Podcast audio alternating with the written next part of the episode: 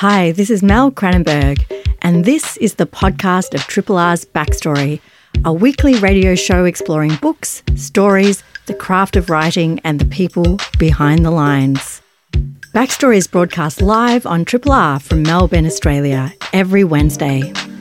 Hope you enjoy the podcast and feel free to get in touch via the Triple R website, Facebook, Twitter, or Instagram. Independent Melbourne Radio 3 Triple R. You're listening to Backstory on Triple R. I'm Mel Cranenburgh.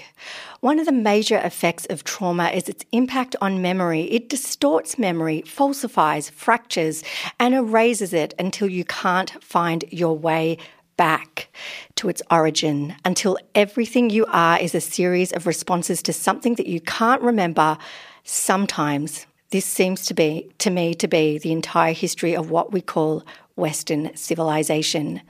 That's an excerpt from Alison Croggon's new book, Monsters, a slowly uncoiling collection of essays that starts from a devastating break between siblings and quickly grows to encompass the far reaching twinned legacy of patriarchy and colonialism, and Alison's growing sense of her inherited implication in the latter.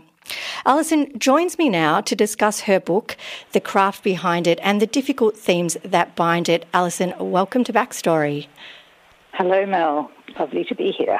Now, this book has been, uh, it was really such a, an extraordinary read. It winds through themes that are of, of, significant relevance to everyone who lives in this country, I would say, and in most of the countries affected by Western colonialism. Uh, mm-hmm. It though it, it, springs out of a very personal place. And I really wanted to talk about how you've you've structured this book right from the start. I know mm-hmm. I'm going to get straight to the guts of the the most yeah. interesting thing to me, which is that you know really when you're you're pulling this material together you are you know you're really using the fertile ground that you yourself have to then pull out themes that are of broader significance Talk to me about where mm. this started out. Did it start with a single essay, or did you have a sort of sense that it was going to be something as big as a book? Um, I think there's a real sense in which I've been writing this book for 30 years. So I've had um, earlier attempts at it, and it stems from, you know, like even in my um, early 30s, I was I wrote a book called Navigatio that was a kind of um, attempt to look at similar themes, not not that successful. It was kind of partial, I think, but it was formally um, half fiction, half half autobiography. But I was it stems, I suppose, first of all from a growing focus, growing focus sense that um, about the fractures in my own self and in my life and in my family, and how those are expressions of much bigger patterns. And it's also something I've often sort of explored in poetry. But um, actually, sitting down and writing this book is almost like was it, it took about three years, I think, and I knew it was going to be a book. And it was when I was writing it, I think I had this sense where I was like, this time I'm going to really try and say it. and we try and get it more right. Every everything's always a, a, work in progress, even when it's finally a book. But um, I hope I never have to try to write this again. I think that was a bit of a, a sense behind it.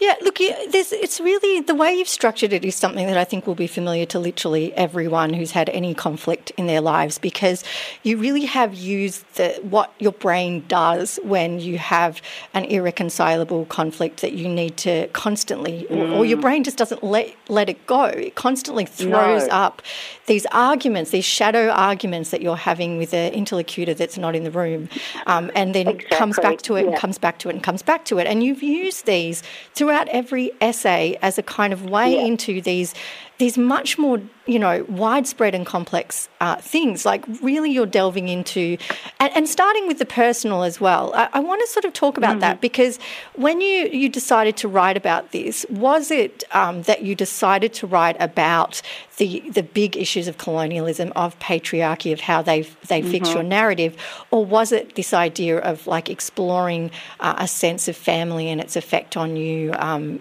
or was it that that these things just seem naturally twinned in your mind? It was definitely uh, the initial impulse was definitely both. I think it it grew in the writing, but it was my first thing was why, as women, um, the relationship with my sister. Why why is it? How are her relationships between women um, so full often of lateral violence, and how? Why does this happen? And uh, because I find it a very painful aspect of life in general. Actually, we, we see it such a lot, and and we and, and I have a kind of. Uh, I suppose expectation that women should be in solidarity with each other under patriarchy, and of course that that doesn't work out a lot of the time. Often it does work out, and and you can see it, but often the, these other kind of fractures enter into it, and and um, in all sorts of relationships, not just family relationships, but wider relationships, acquaintances and friends. And, and so that was kind of a starting point. What happens to women under patriarchy? How are we shaped by patriarchy? But of course, you can't talk about, I mean, I also wanted to talk about my um, ancestry and my family because I come from this very, as I discovered during the writing and the research of this book, a very a thousand years of colonists. and um, mm. literally, as far back as I went in one particular line, I went back as far as I could go with the records, and I found that um, the first ancestor I could trace actually went and colonized Scotland, and it was like, okay, that's, that's, um, that's a thousand years of um, colonialization embedded in you know the inherited psyche. Like, what do you do with that? And what can't you see because of that? Like, how how much of our minds and our ways of thinking shaped by this history? So yes, there were very there were complex um, impulses behind it. I mean, the thing about my my ancestry has also been something I've tried, attempted to talk about before. And um, so these are just ongoing questions in me trying to sort myself out, I guess. Yeah, I really want to pick up um, some of those specific themes because the way you cover them is really um, extraordinary and interesting, and, and actually, I think incredibly helpful in sort of looking at that um, relationship that people have who are coming from a position of inherited privilege while also grappling with their mm. own personal struggles. Um, and you sort of really interrogate that very with a very clear-eyed and quite, um, you know, you're not letting yourself off the hook in any at any no, point. No. Um, but I do want to I want to talk about you know this this act of writing because you really um, as a writer as many writers do and as someone with your breadth of writing um, background you've, you've been a journalist you've been a poet um, you've written uh, you know sci-fi and fantasy novels um, mm-hmm. you, you, now are obviously you know you've been a critic and you're really delving into the essay form with this something you've done before but in a longer form. Uh, so mm-hmm you know, you write at one point, um, I can't write this story in a straight line, even as my fingers skitter across the keyboard, nimble and fleet from decades of flickering over thousands of words, millions of words, typing almost at the speed of thinking. I can feel myself, the me inside me, skewing my gaze so I am peering out of the corner of my eye. I want to be fair, accurate, um, honest, but some things can only be said skewed. Some things are skewed in their very being. I thought this really encapsulated the style of writing you've chosen, where you are mm. going back over things and questioning your motives uh, on paper, but you're not, yep. you're coming back to them and um, allowing that skewedness to settle, um, then picking up the theme later on. Can you, can you discuss how you did this? Because you, you're sort of stating to the author that this is the act of writing itself, but but there must have been some method to this as well. These are very well managed. Um, do you know what I mean? Like there's always this this writerly disingenuity um, which is both true and also untrue. So I, I, want to talk about that because, of course, there needs yeah. to be this sleight of hand that's played. Um, but can you discuss how you do this? Because there, there is um, a lot to be learned from how you've the kind of masterful way you've structured things. Um, well, uh, Uh, this book was written. I mean, when, when I thought about this book, I it actually ended up. I thought, oh, I can write that. I've done done this for years in poetry, and I just need to explore these things and do these things, and you know, write the book. And of course, you know, I always think that before I start a book because I forget how difficult books are to write. It's like a law or something. But this book was particularly difficult to write, and um, so you know, obvious, but probably not quite so obvious reasons as well. And it was literally me kind of trying to get to some point sometimes and just finding myself glancing off. Like, mm. um, it, I wanted to name some things, and I still found it found myself getting in my own way all the time. I mean, this book was written very organically and kind of I think in the end, almost with my eyes shut, it was like I just, you know, as I said earlier, I, th- I think I was writing it so I don't have to write it again. I can, I can um, understand that. And, um, and I really had this really deep desire to just um, name the intolerable. That's jo- John Berger quote I put in the book, which is name, the naming of the intolerable is itself the hope, and and um, that was really what drove the book. That I have to find some.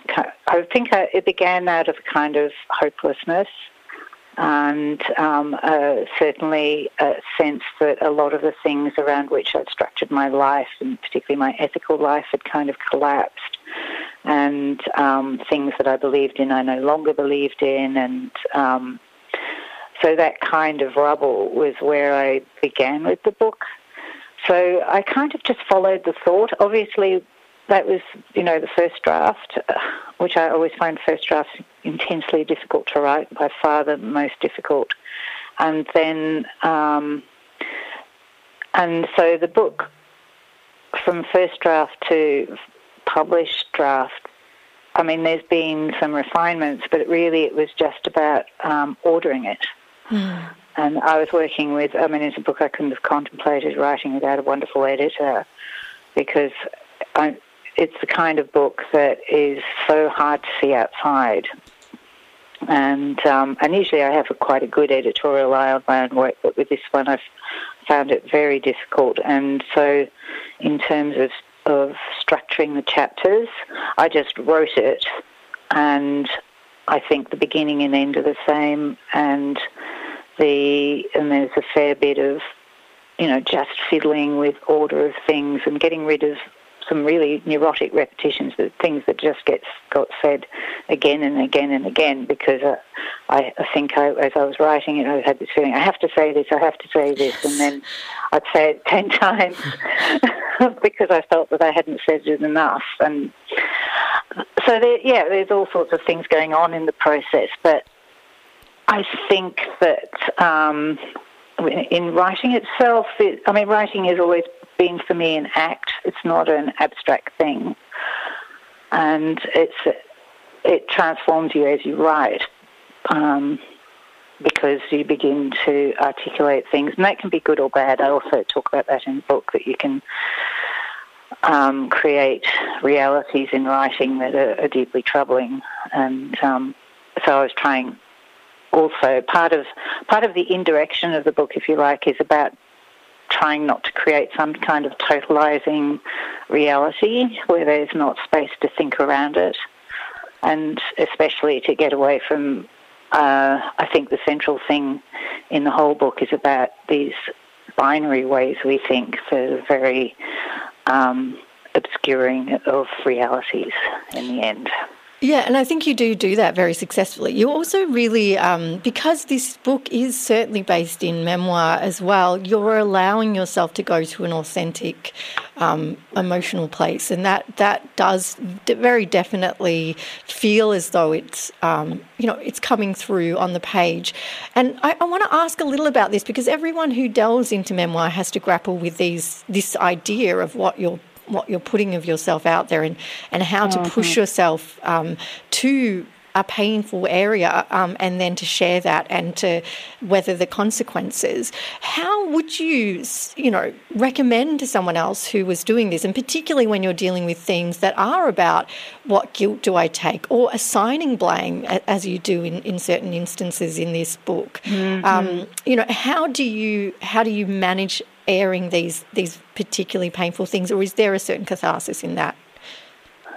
I'm not sure. I mean, I I don't think um, I don't think it's something that people should ever feel obliged to do. Alison's like, I regret everything. and, and, it's impossible to put a book out like this and not feel uh, completely ambivalent. Um, about it being out in the world. Like, uh, you know, when people tell me they've bought it as, as they are, um, so there's part of me that always goes, oh, oh dear. and, uh, yeah, so it's, it's, a very exposing book, and um, it's it's a book that yeah, it's about difficult personal things as well as these larger things because uh, and, and, it's about both of them because for me uh, is trying to match these patterns. And I also wrote it that way because I don't think, I mean, I think we're very good as white people in talking about things like racism in very abstract ways, you know, like, but we're not very good at um, talking about how embedded these patterns are in our psyches and especially in our emotional lives. And I, I think they're really deeply embedded in our emotional lives, and, and so the kinds of defensivenesses, what people call white fragility, all come out of those places. So it was really wanting to try and explore that and see that while at the same time, because you're always stepping between contradictions, going, well, you know, here I am centering whiteness again, but um, hoping I can do it in a way that's illuminating um, even to people who are totally aware of this. But um, yeah, so there's all sorts of levels going on. But yeah, it's painful, and I think you know, particularly when the book came out, I was kind of like, no, it's not out there. I'm in denial. well, uh, it very definitely is out there, Alison, and I'm glad it is. I keep seeing it. Yeah, thank you. You're listening to Backstory on Triple R. I'm Mel Cranenburgh, and I've been talking to uh, author Alison Croggon about her book, a collection of interlocked essays Monsters A Reckoning. Here's an excerpt uh, from a section titled The Whiteness. The pathology of whiteness is that it can't face itself. The merest glimpse of itself in the monstrous savagery of the great white shark or the polar bear generates the deepest repulsion. The self pitying whiteness believes at its heart that it is the true victim of those who argue against the injustice of whiteness. What is a victim? Someone who has no agency, who is at the mercy of unjustly wielded power. According to the binary hinge that swings this way, that way, someone who is not at fault.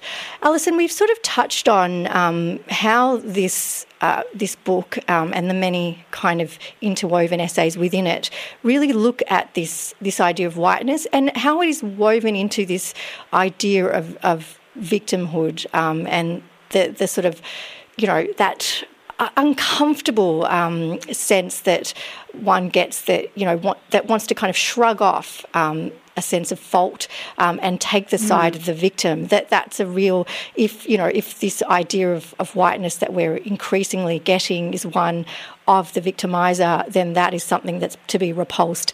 But one is drawn to this idea of victimhood.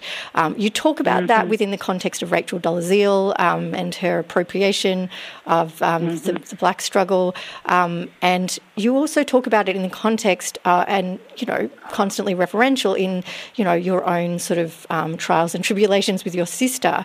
Um, mm-hmm. And I'm really interested in how you've you've characterised this. Can you talk a little bit about this section? That particular chapter. Or yeah, just also this I mean, idea of victimhood because you are playing these these lines with it that I think are really interesting because you're firstly looking at it in the context of of whiteness and how why mm-hmm. it is that we that we don't identify um, you know one doesn't identify that way uh, or tries not to in the sense of it because it is this this default of humanity um, when, yeah. when it's got supremacy which it does um, yeah, but exactly. but also what what the law of victimhood is which you know you characterize in you know your relationship with your sister um, yeah so so beautifully, and also your repulsion to victimhood in a sense, which I find really interesting. Yes, I think um, well, it begins with there's a central thing, and I think it's there's a, a normal human response that when you're um, when someone says you did this wrong thing, to step back and go, no, no, you know, I didn't. The defensiveness is is a normal human reaction. Of course, we don't want to admit that we did something wrong. Like who who does? And um, but what? Um, but how that's been wound into the kind of um, ideologies that go around white supremacy is a kind of um, formalization of that um, in gigantic ways, beginning like the largest sense, uh, the sense that I think anyone who's been raised in under the British Empire will recognise that we went to these dark countries to bring the light of civilization. To you know, we brought trains and education, and we did good things to the people you know, and that just completely erases the absolute violence and the economic violence that underlies all the invasions of the countries that Britain, um, you know, basically ruled for uh, quite a long time. And this is a really common thing when in imperial ideology that we are the civilized, we, we bring good things. And this myth has to be kind of upheld because otherwise, um, you know, they'd have to admit what they're actually doing, which is exploiting, robbing, murdering the people who actually live there. and, um, and people don't want to um, admit that. So there's that larger pattern, and you're raised within it. Um, if, if I mean, I think we still are in, you know, America, Britain, Australia, we're all Anglo um, countries, and we still have that pattern. There's hundreds and hundreds of years of um, literature and art and politics that tells us. I mean, you still see these arguments in Britain now, and in the, in the whole thing of what's going on with Brexit, but that's backed up by um, things at the absolute micro level. And so I was trying to, you know, it, it, so it's impossible to, you know, at the personal level, the, the presumption of white innocence is absolutely fundamental. And if anyone attacks white innocence, that is um, almost always, we see it again and again, um, becomes a thing of victimhood.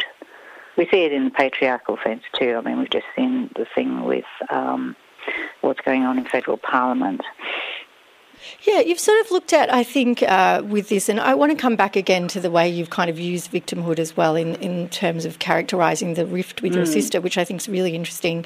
Um, mm-hmm. I, but I, but I think later on in the book, you kind of again mirror this uh, this essay of white the whiteness um, by talking mm-hmm. about Orwell's uh, um, anti-Semitism in Britain, and how yeah. you know really it is that he too exposes in that um, that it is so so you know steeped in the culture and that he's so steeped in the culture that mm. he cannot eschew his own anti-Semitism. And you're saying mm. in that, you know, but yet, and yet he doesn't see his own misogyny.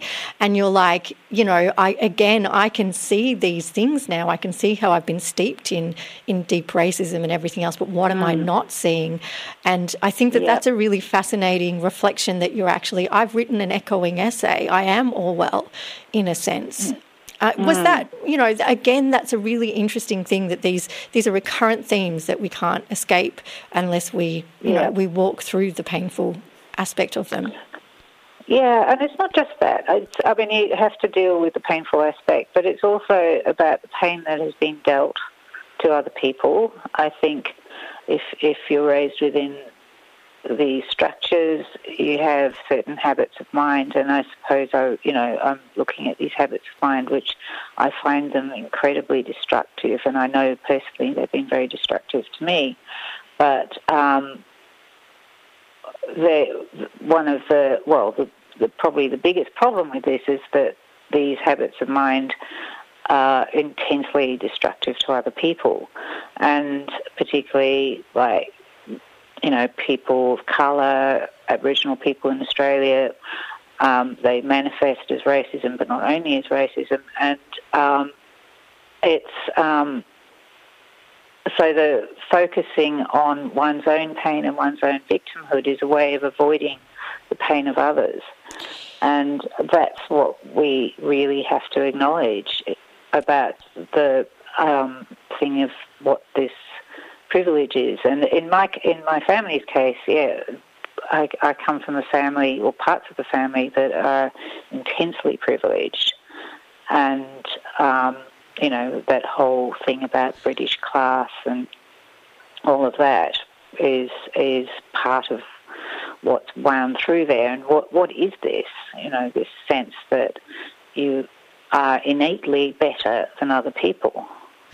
Yeah, in um, a sense, you're kind of you're really characterising that um, in in the relationship you have with your sister, where you know this character of your sister is unable to accept blame and needs to characterise herself as the victim in this context, and you've yeah. kind of tried to, you know, and, and paradoxically within that, you find it difficult to take on victimhood because of what it ascribes to you as a woman. Um, yeah. it's a really it's these complicated intersectional legacies are really interesting, but I think the pain yeah. that you feel um, in this in this re- relationship with your sister is really one you're trying to say we are the perpetrators of this more broadly in mm. society. This mm. is what we do when we refuse to accept blame and characterise ourselves as the victim.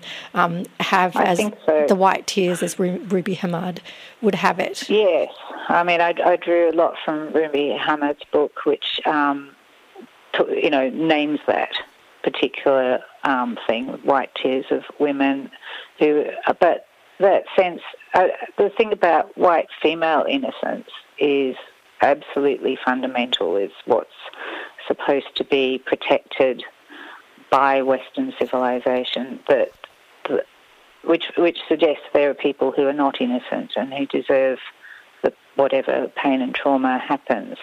And uh, I suppose part of the paradox is that in order to understand the pain of others, we also have to understand our own pain. And um, it's something James Baldwin said that, you know, about um, racial relationships in America was that uh, white people wouldn't stop being racist because if they did, if they took it all away, they would have to look at and deal with their own pain. And that is part of the problem. It's like but what is the right pain? How do you look at it properly and without um, actually placing yourself as I am the victim of this? Which is really, um, I guess, the core of core of the book that you you do travel through these things. You're throwing up these ideas. You're not just letting them sit uncomfortably and and refusing to address it. Ultimately, you come to a place in an essay or in a section entitled "The Labyrinth," uh, where you mm-hmm. say, "I'm not interested in writing a mea culpa rather you are interested no. in unlearning racism. And I think that this is the, core of, of what you come to here is that in fact this is the journey that you're going on is unlearning the structures that have bound us, um, unlearning the structures that have more importantly bound others um, in within that, that context, but to unbound, unbind oneself in order to do that, um, and your own personal um, narrative around that as well. It's a it's a yeah. really good moment, I think, in the book where you start to go, okay, you know, where I can feel there that, that this is where the the you know you're becoming unstuck. To it, mm. these are mm. definitive statements that you make all throughout that paragraph. Um, mm. I'm not, you know, it doesn't feel like you're hiding from it. I don't want to hide from it. I mean, um, it, and it's also that thing of speaking as a white person. I'm so aware that it's in progress. Uh, like it is never something that you finish doing because trying to unlearn things that are so fundamentally part of your psyche, psyche and so fundamentally part of your history and how, you know your childhood, how, how you were formed, is uh, this constant active trying to be aware, trying not to slip back into old patterns, and um, and it's ongoing. It's not something that ever finishes especially in how things are right yes, now. Absolutely.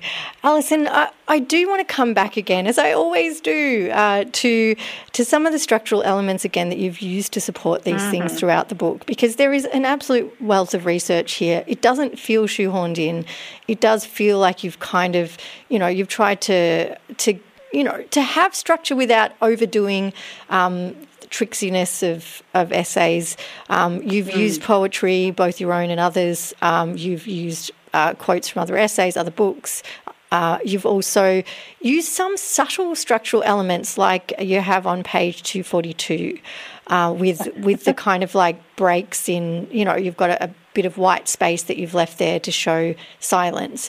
Um, I want to talk mm. about that. What is the, you know, because again, you've you've said you've written this quite organically, and mm-hmm. it certainly hangs together really, really nicely. But I think for those who really are not uh, familiar with the art of the essay and how one goes about doing things, what what was your approach when you were you, you were pulling this together? Okay, well, um, everyone writes differently, and I tend to write from uh, beginning to end. So I know people who write things in all sorts of different orders. I can't quite do that.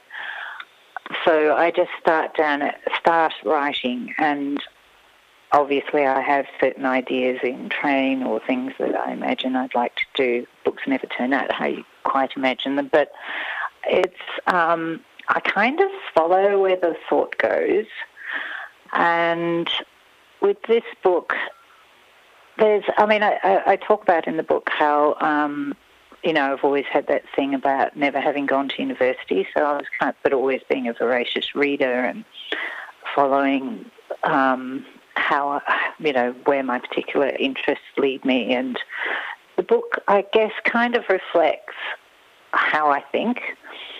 So, um, actually, I think it literally does that. That uh, I just follow that along, and then and I, am sure it's because, you know, if you like, my training as a writer was as a poet. I was a poet first, and um, poetry's kind of like high altitude training because.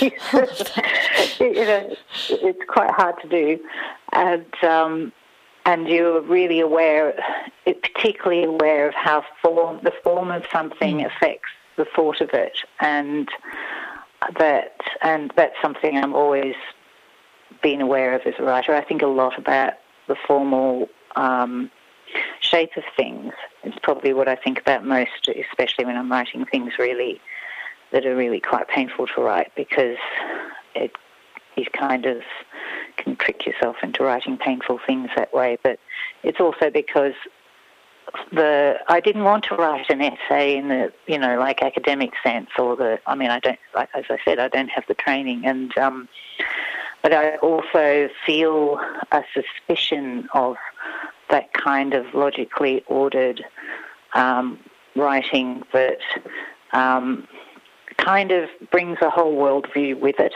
Does that make sense? Absolutely. And I, I wanted to resist that. I wanted to resist that kind of authority that goes with that kind of writing. And I wanted to break it because that's part of the problem. so, mm.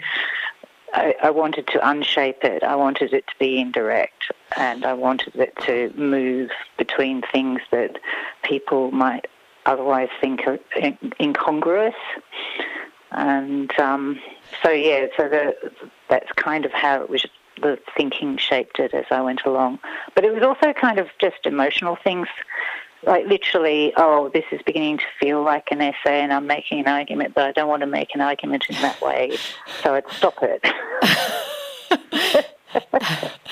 Uh, that's, I really, yeah, I see what you're saying. So you're really you're trying to get to the, the truth of it and arguing with yourself about the you know the tyranny of form.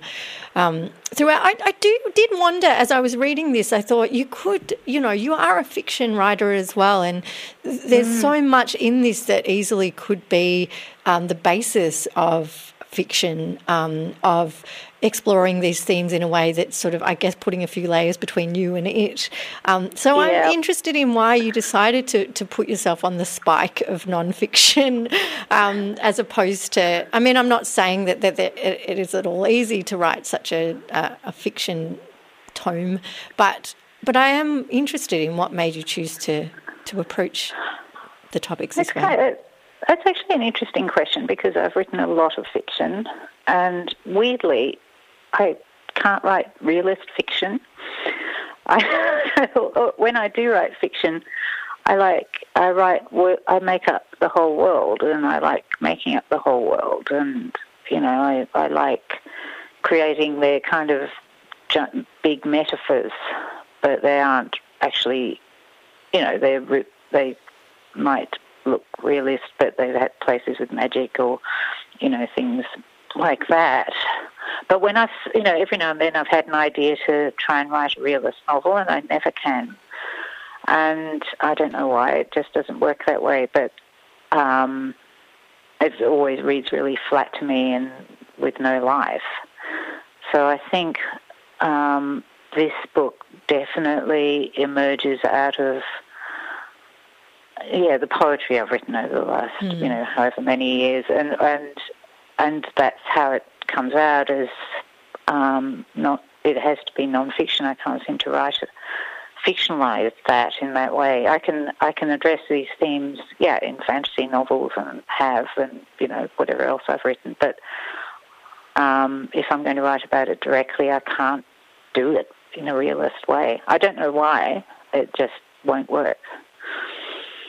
Well, what is this? Uh, no, I no, I, I no, it's a great answer. Like I think, um, I think also, you know, it is like these these are things that when they they come to you perhaps it is best to say it straight to say or say it unstraight as in your particular approach um, i think you are giving people this this real um, like sense of what it is to grapple with these huge things uh, and on a level that does connect with the personal. So I feel like it does really, um, you know, I, I, don't know that hiding it within the sort of, um, you know, the story that is required in fiction would really necessarily help. Um, I think that this direct approach yeah. certainly has worked for me. I am wondering where you will head now, though. Uh, are you um, are, are, you just, as you said, have you just written it to have gotten it out of you or gotten it out of the I way. So. Uh, but what would you do? You feel like um, you now can't go back to the essay form, or, or are you inspired to now use this for for further kind of explorations? Do you know, I haven't thought about that at all. I mean, what are you doing now, Alison? You've just poured yourself out on the page. I want more. I'm writing a really fun middle grade fantasy. Sounds delightful. about a child magician. So that's what I'm currently doing, and um, and uh, yeah, that's listening to a, a voice that's kind of popped up that is doesn't seem at all like me, and I'm really enjoying it. Yeah. So, um, but in terms of writing essays, I, I mean, I'll you know, I mean, I, I, am a critic and I write critical essays, and and um, that's always been actually since the beginning. Uh, maybe the foil of for the po- the poetic part of me that's always been part of the pattern of how I write since I was a kid, actually. And so there will definitely be more essays, but I don't know of I, I seriously doubt there'll be an essay of this kind. Well, Alison, this uh, has been it's such a pleasure to talk to you. I really I feel as though I want to delve back into your book to explore the map of uh, of where you have travelled with it, and I think it's certainly one that does make us all look in the mirror. Um, so, thank you very much for your time and for well, your book. Thank you, thank you very much. That was uh, Alison Croggon, whose book uh, Monsters is out now through Scribe. Independently yours, Triple R. 102.7. Hi, this is Mel Cranenburgh. Thanks for listening to the podcast of Triple R's Backstory, a weekly radio show exploring books, stories, the craft of writing, and the people behind the lines. Backstory is broadcast live on Triple R from Melbourne, Australia every Wednesday. Hope you enjoyed the podcast and feel free to get in touch with us via the Triple R website, Facebook, Instagram, or Twitter.